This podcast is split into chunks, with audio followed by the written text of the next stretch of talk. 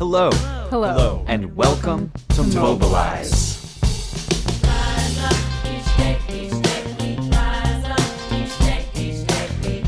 Mobilize is a podcast that puts a spotlight on And is a resource for People, people, friends, communities, activists, who've decided to stand up, resist. resist, resist, fight back, mobilize. Each day, Together, Together, we shine a light on the we truth. shine a light on the we truth. focus on the things that unite us. we pull each other up. We celebrate, We celebrate our our shared shared humanity.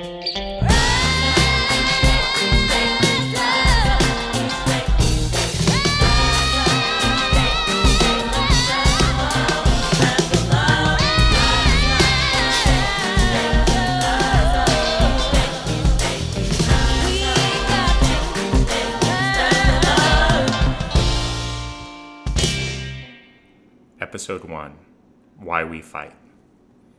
The 2016 election was, for me, an assault. It was an assault on basic human decency and logic. Here you have this really awful, awful person, someone who keeps doing and saying things that should have prevented him from being allowed in public spaces, let alone run for president. Among other things, and this is just a few of them, he disrespected a Gold Star family, denied climate change, said the U.S. should reinstate torture. Uh, he physically mocked a reporter with a disability, called Mexicans criminals and rapists. He brought white supremacists into his inner circle, talked about banning all Muslims from entering the country. He had a fundraiser for veterans and said that he raised $6 million total and gave a million of his own money. But then it turned out he had lied about both of those things. Um, he encouraged his supporters to attack people that protested him and promised to pay their legal fees if they did. Publicly asked Russia to hack Hillary Clinton. And and this is crazy, was caught on tape bragging about committing sexual assault. You know, the whole grab him by the pussy thing. And when he was confronted about it, he denied that it had happened and refused to issue a meaningful apology. So, not only was this guy doing and saying all these horrible things, but they're being amplified and repeated over and over again ad nauseum by newspapers, radio, TV. They were enabling him. I kept waiting for him to be disqualified or arrested, you know, because of the Trump University fraud, because multiple women speaking out about him sexually assaulting them. But he wasn't. Instead, despite losing the popular vote by almost 3 million people, he won the electoral college. It it was like a bad movie that had gone terribly wrong. This winter, a man with hands that are so very, very extremely incredibly extra teeny tiny. A man who is constantly spewing hateful bull hockey directly into your brain. The orange faced sexual assailant. Racist spam face McBuckethead. Let's just say the guy's a real jerk. Donald Trump is, for some reason, a Ranger man. President elect. God, what were we thinking? Something that became clear to me the day after the election was that I had been waiting. Throughout, I kept waiting for the system to work. Uh, yes, I had phone banked and even taken a bus to a swing state to help get out the vote, but I was still somehow treating the situation, the election, as if it was like the other elections that had happened in my lifetime. Like it wasn't an existential crisis for our country.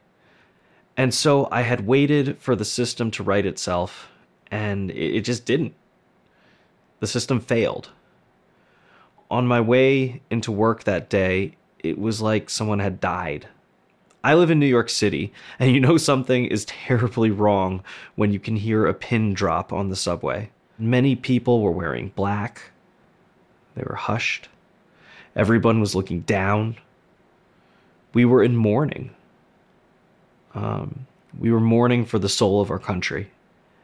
In the elevator of my building, uh, when I was going up to the office, I heard someone say that it hadn't been like this, that they hadn't felt like this since 9 11. Um, throughout the morning and day, uh, I half heartedly went through the motions of my normal routine. And I, I felt, I began to feel this immense pressure building inside of me, this anger. And by the afternoon, I was ready to pop. I decided I had to bike home a little early uh, so I could cool off. And it was on my bike ride that I first saw a bunch of people, an unusually large amount of people heading downtown. So I followed the crowd uh, to Union Square, and there must have been at least a few hundred people gathered there already, uh, confined by a, a, metal barricade. And I could hear chanting. Uh, there was someone shouting through a bullhorn. And I, I parked my bike and I joined them. And more people came and more people came. And as the crowd swelled, people started standing on either side of the barricade. Soon we filled the entire park. That night, I joined thousands and thousands of other people and marched from Union Square to Trump Tower to protest against misogyny, racism, bigotry, and hate. I felt a surge of power, of solidarity for the first time in a long time, I felt hope. So, after the protest, even though I didn't think it was going to happen logically, I couldn't help it. There was all this noise about how the Electoral College could choose someone else. After all, there were these massive unconstitutional conflicts of interest from his hotel in DC to giving his daughter and son in law security clearances to not putting his assets into a blind trust.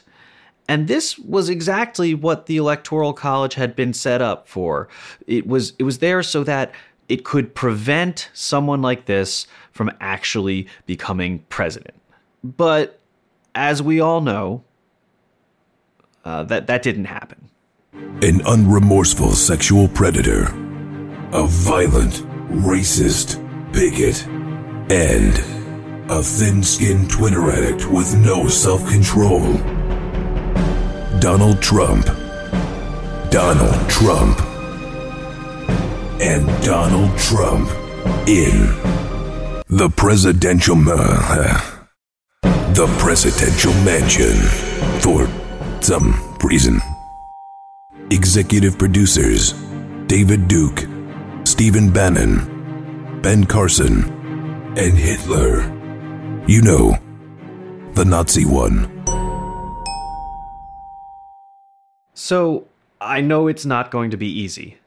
It's going to be, at best, a very rough couple of years, and things are most likely going to get a lot worse as the Trump team and their enablers in Congress try to systematically dismantle and privatize the federal government, remove protections for our environment, defund our cultural institutions, and tear our immigrant families and communities apart. But I also know it's not going to get better unless we get together and make it better.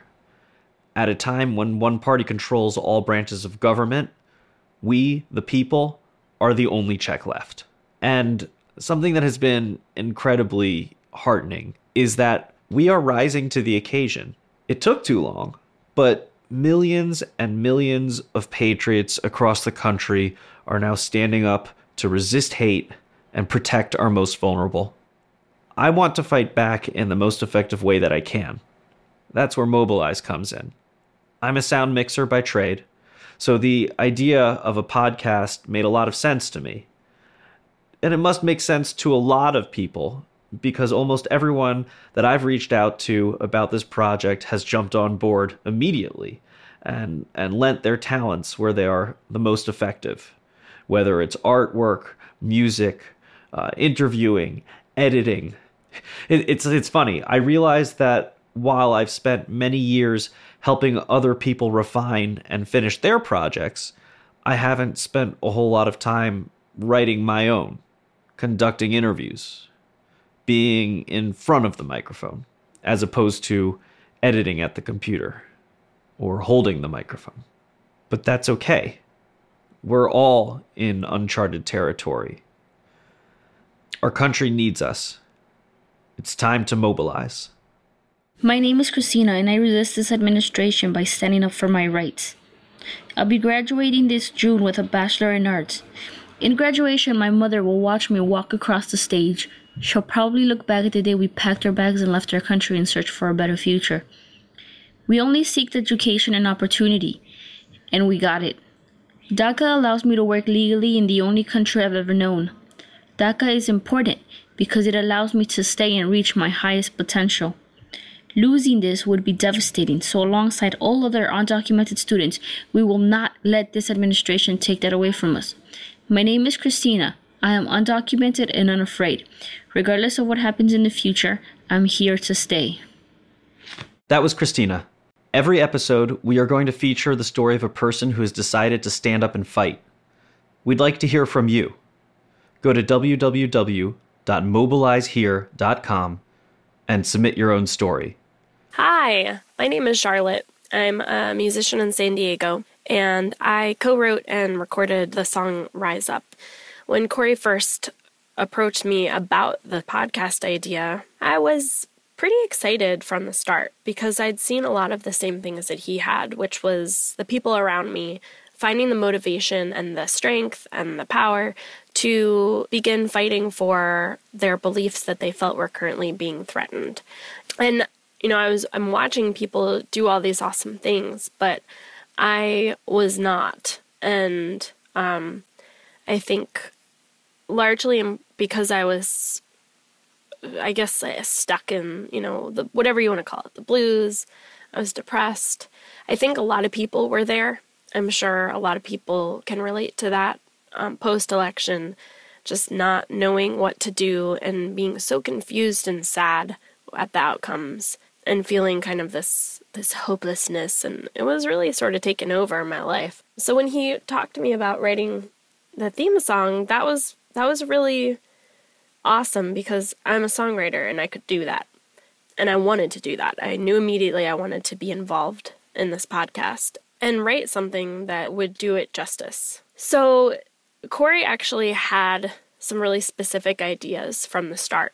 He had the basic, the rhythmic structure and melodic and melody for the backup vocal part that runs throughout that rise up each day, each day we rise up each day, each day we that part. And he knew he wanted it to feel like a protest song, call and response.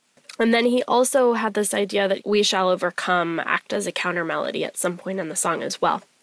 So we really, when I say we, I mean my husband Phil and I, who writes with me, we really structured the whole song around that.